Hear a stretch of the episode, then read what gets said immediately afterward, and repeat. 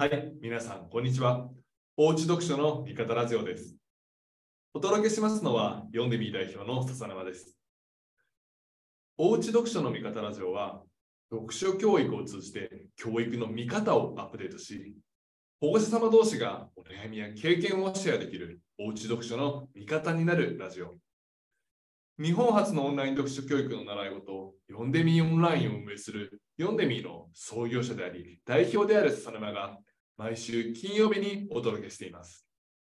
家事の合間、子供たちの習い事の送り迎えの合間に、ながら聞きで楽しんでください。今日も最後まで聞いてくださると幸いです。よろしくお願いします。さて、まもなく新学期が始まります。社会人になって正直こう新学期のワクワク感っていうのはなくなってしまったなとは思うんですけれども、まお子さん方にとっては、い環境であったり、新しいクラスになったり、こうワクワクドキドキするようなイベントがたくさん待ってるんじゃないかなというふうに思います。えー入学式、始業式までなんとか桜が持ってくれればなというふうに思います。さて、まずは今週のお便り紹介です。ハッシュタグ、おうち読書の味方ラジオにお寄せいただいたお便りにお答えいたします。まずは第33回、書くためには読む必要があるという言葉からわかる動画世代に必要な教育とはにて、匿名希望さんからいただいたこちら。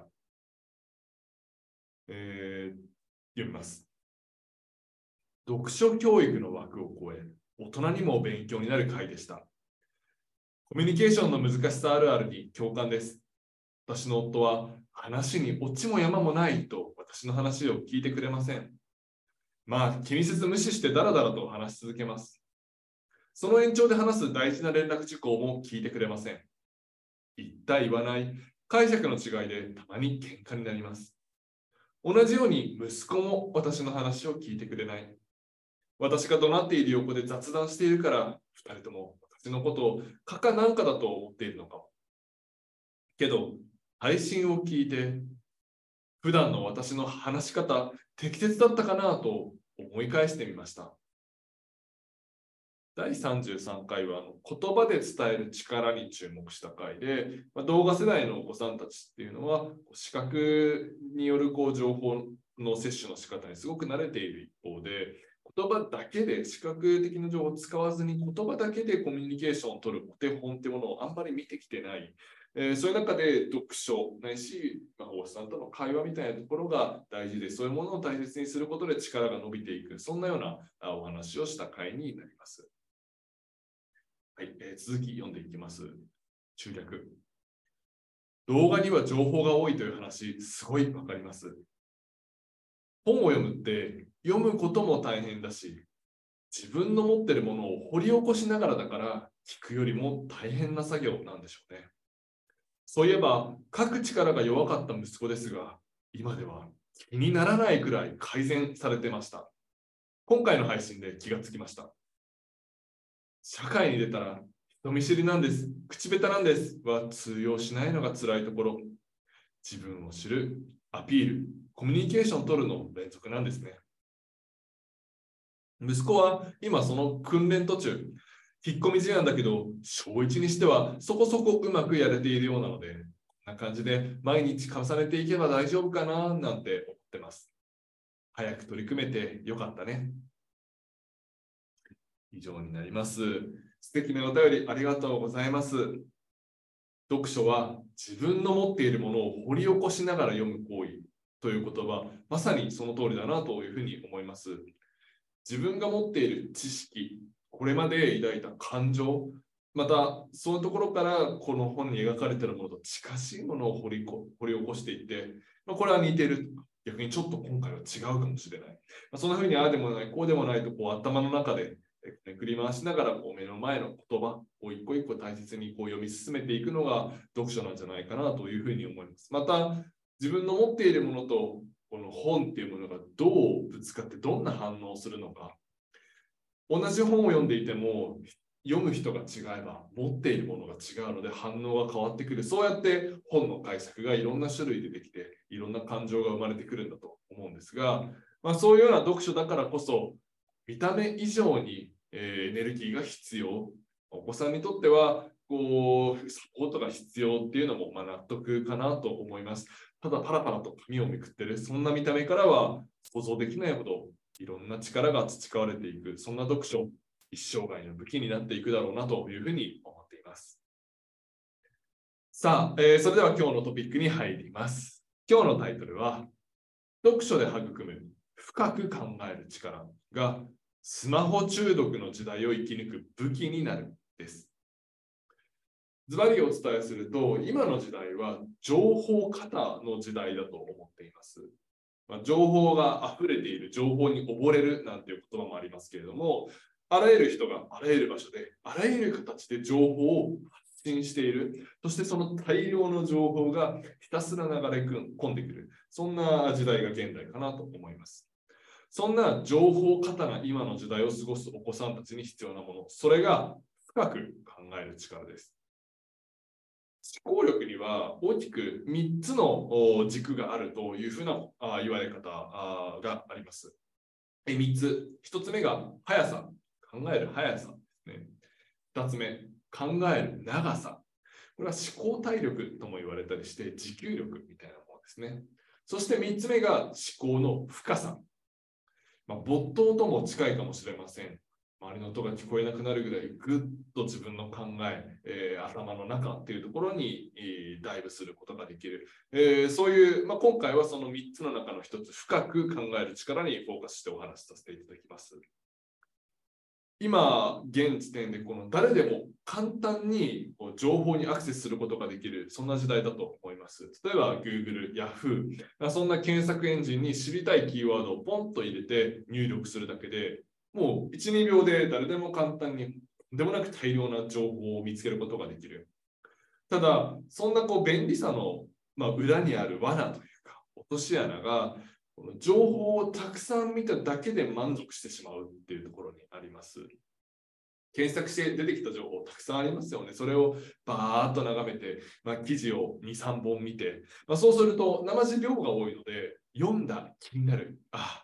なんかいっぱい知った気になる。でもよく考えてみると、大した情報は書いてなかった。そんなこともあると思うんです。読んだだけ見るだけで満足してしまって、えー、実際に自分で考えたりとか深い情報にたどり着くことなく、なんとなくやった気になってしまう。まあ、分かったつもりなんていう言い方にも近いかもしれません。そうすると、結果的に自分の考えっていうものが浅いものになってしまうんです。どういうことかというと、まあ、これもしかしたら皆さんの周りにもお友達とかでいらっしゃるかもしれません。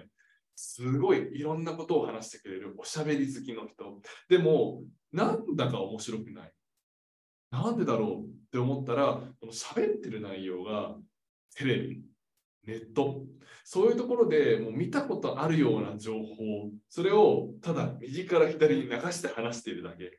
えー、そういうところで何かこう目新しさがなくて面白くない。そんなことってあると思うんです。これが考えが浅いという状態かなと思います。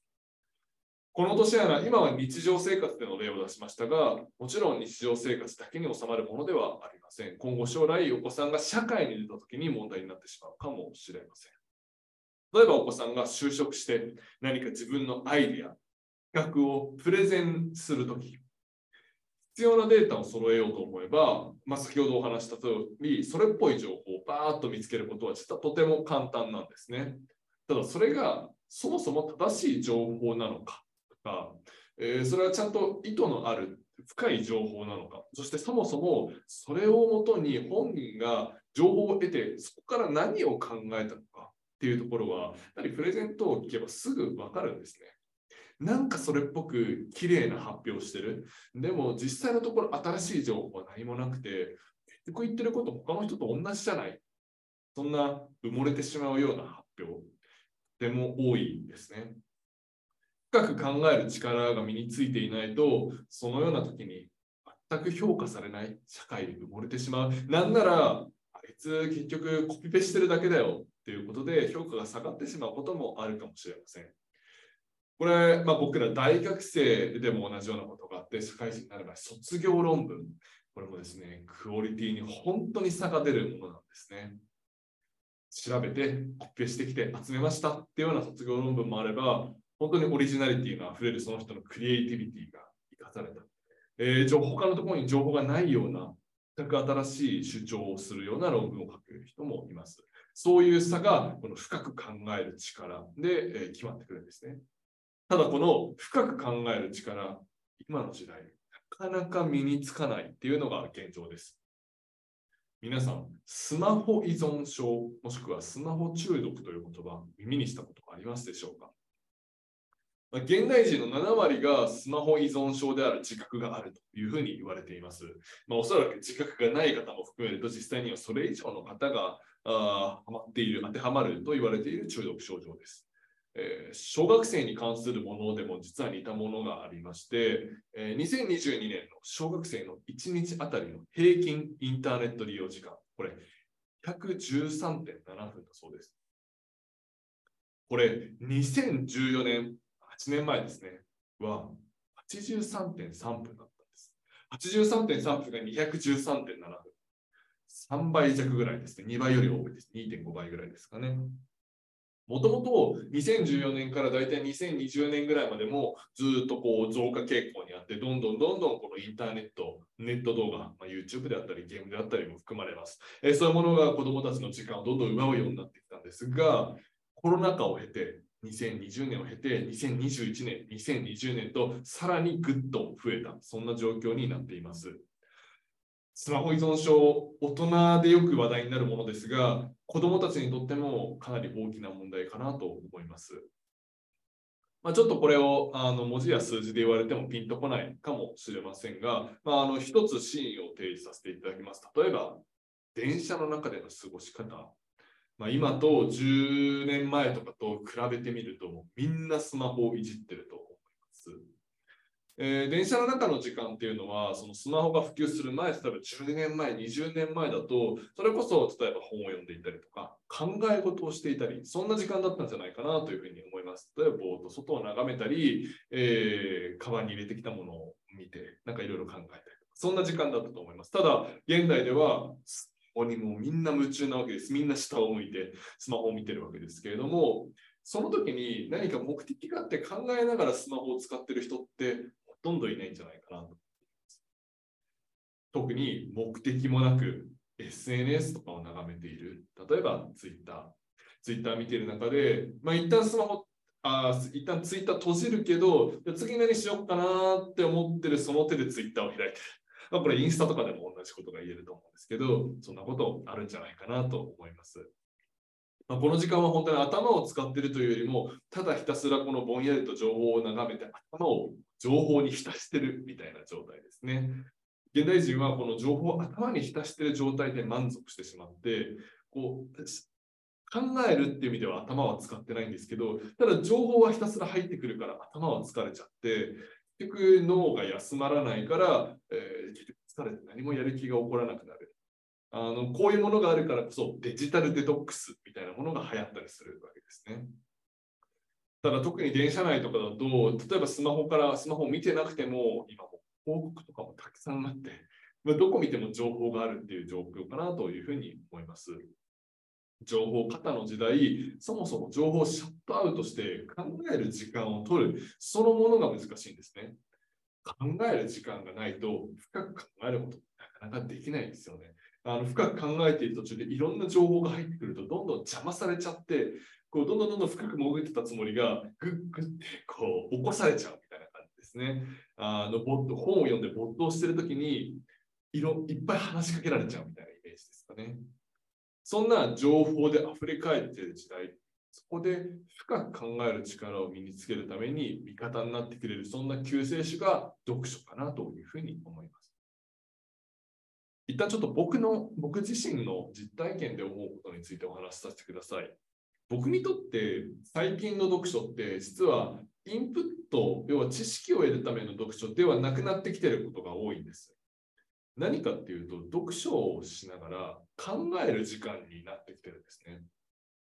これ結構顕著なのが、えー、一冊読むのって、まあ、本当にインプットのためにバーッと読むだけだったら僕とか特に読むのが早い方ではあるので、本当に一冊1時間とかでパーッと読むことってできるんですけど、最近本当に3、4時間かけて本を読むっていうことを結構しているんです。でそれって要は読むだけではなくて、読んでる間に考えるっていうことをしてるんですけれども、結構同じことを言ってるケースさんって多くて、例えばマイクロソフトを創業されたビル・ゲイツさん、シンクビークと名付けた考えるためだけの1週間っていうのを半年に1回用意してるそうなんです。その1週間ではひたすら本を読んで、もう外部と連絡をしない、家族もちょっと連絡が取りにくいっていうぐらい1週間ひたすら本を読むそうなんです。ただ、その1週間、全インプットのために使ってるわけではなくて、考えるために使ってる。実際、本当にたくさん本を読んでるけど、役に立ったのは読んだ本の内容じゃなくて、読んだ本から考えたことが役に立ってるっていうふうにビル・ゲイツさんもおっしゃっています。で僕自身、本当にその気持ちがよくわかるなっていうふうに思って、この考える時間を取るために読書を最近してるんです。本を読んでると、たくさんの情報があって、つまり僕が意図して例えば検索して、この情報が欲しいって思った本じゃなくても、いろんな情報が書いてあるので、こう意図しないきっかけから、あ、そういえばこんなことみたいな感じで考えるきっかけがたくさんもらえるんですね。で、あ、これ面白いなって思って、ちょっと考えようって思ったら、次を読まなきゃいけない。動画だと先進んじゃうじゃないですか。でも、本は自分のペースで読んでいけばいいので、まあ、考えてちょっと手を止めて考える時間ができる。で、何より大事なのが、スマホから離れることができる。まあ、正直僕もあの普段から仕事の連絡とかがかなりいっぱい来るので、えー、返さなきゃいけないのないかなとか、ちょっと来たらパッと見てっていうことをしちゃうんですけど、やっぱそれを見てるたびに考え事って止まっちゃってるんですよ。やっぱ本を読んでもう手が、手と目が本に奪われてる間はしっかり考える時間もできている。なので僕自身最近は読書の役割が自分にとっては変わってきたなっていう風な感覚があるんですね。読んでみては、この味方ラジオでもたびたびお伝えしてるんですが、読書を学びの手段、学ぶための武器として捉える、そんな考え方を強くお伝えさせていただいております。今言ったような考えるための道具としての読書の価値もまた大きいなというふうに思うんです。学ぶ、まあ、つまり知る、考える、そして感じる。この3つが読書の、まあ、楽しさというか、あいいところなんじゃないかなというふうに思っています。最後まとめます。情報過多の時代を生きる子どもたち、深く考える力が身につきにくいんですね。誰でも簡単に大量の情報がアクセスできる今だからこそ、みんなが得られるような情報じゃなくて、一段深い誰も知らない自分が考えたことが重要になるんですね。そのためには深く考える力が必要なわけですが、この深く考える力、読書がないとなかなか今の時代は身につかない状況かなと思います。そもそも情報をシャットアウトすること自体が難しいスマホ依存、情報中毒みたいな状況が広がっているんですね。読書している間はスマホから遮断される。かつ自分が意図しないような情報との出会いがあって考えるきっかけをくれる。そんな習慣があることで自分の頭で考える時間がしっかり確保されて深く考える力が身についていく。もし今日お話を、まあ、お聞きいただいた保護者の皆様の中でスマホ依存、スマホ中毒、情報中毒当てはまるかもしれないと思った方は本、まあ、いわゆる本だいわゆる本だけじゃなくて雑誌とかでも大丈夫です。一旦スマホを置いてゆったりとそういう文字に触れるっていう機会を取ってみてはいかがでしょうか。そういう姿をお子さんが見ることによってそれもまたお子さんにとってすごくいい刺激になると思います。ぜひ英語を検討ください。はい、えー、最後までご視聴くださりありがとうございました。今回のラジオが面白かった、ためになったという方は、ぜひアンケートへのお便りをお待ちしております。お便りは、味方ラジオ特設サイトに掲載されている Google フォーム、Spotify や Apple Podcast の概要欄、ヨンデミーの会員であれば、LINE のメッセージや YouTube の概要欄に設置されている Google フォーム、そんなところからご回答いただくことができます。概要欄には、今回の味方ラジオの中で触れたノートや、えー、味方ラジオの過去の回へのリンクもあります。ぜひチェックしてください。さて、え改めてどうして毎回私たちがこのお便りをお待ちしておりますと言っているかについて簡単にご説明させてください。まず1つ目は、味方ラジオをより良いものにするためです。良かった点を継続し、悪かった点を改善するために、良かった点も悪かった点もどちらも教えてください。そして2つ目は、読んでみのある暮らし、おうち読書のある暮らしを保護者様同士でシェアしていただくためです。他の場所ではなかなか家庭でのリアルな取り組み知ることができないんじゃないかなと思います。最近のお便りでも他の保護者さんの取り組み、他の保護者さんの悩みがすごい参考になりますっていう声たくさん届いております。そして最後3つ目、保護者様にとってアウトプットの機会にしていただきたいというふうに思っています。お子さんが本を読んだら感想を書く。同じように保護者様も味方ラジオを聞いたらお便りを書いていただけたらなというふうに思います。本を読んでる保護者さんの姿を見るとお子さんの刺激になるようにお便りを書いている保護者さんの姿を見るとそれはお子さんの書くモチベーションとして刺激になるかなというふうに思います。以上3点皆さんからのお便りをお待ちしております。また、ぜひ Twitter や Instagram にてシュタグ、おうち読書の味方ラジオで、そのハッシュタグ投稿をお願いいたします。日本ではまだまだ聞きなじみのない読書教育ですが、えー、読書教育広めていくために発信に力を入れています。この味方ラジオもそうですし、Twitter や Instagram、ノートの方でも活動しています。ぜひ皆さんの力をお貸しください。SNS でのシェア、Twitter、Instagram、LINE で、え、お友達にシェアいただければなというふうに思います。それでは今回はここまでになります。また次回お会いしましょう。さようなら。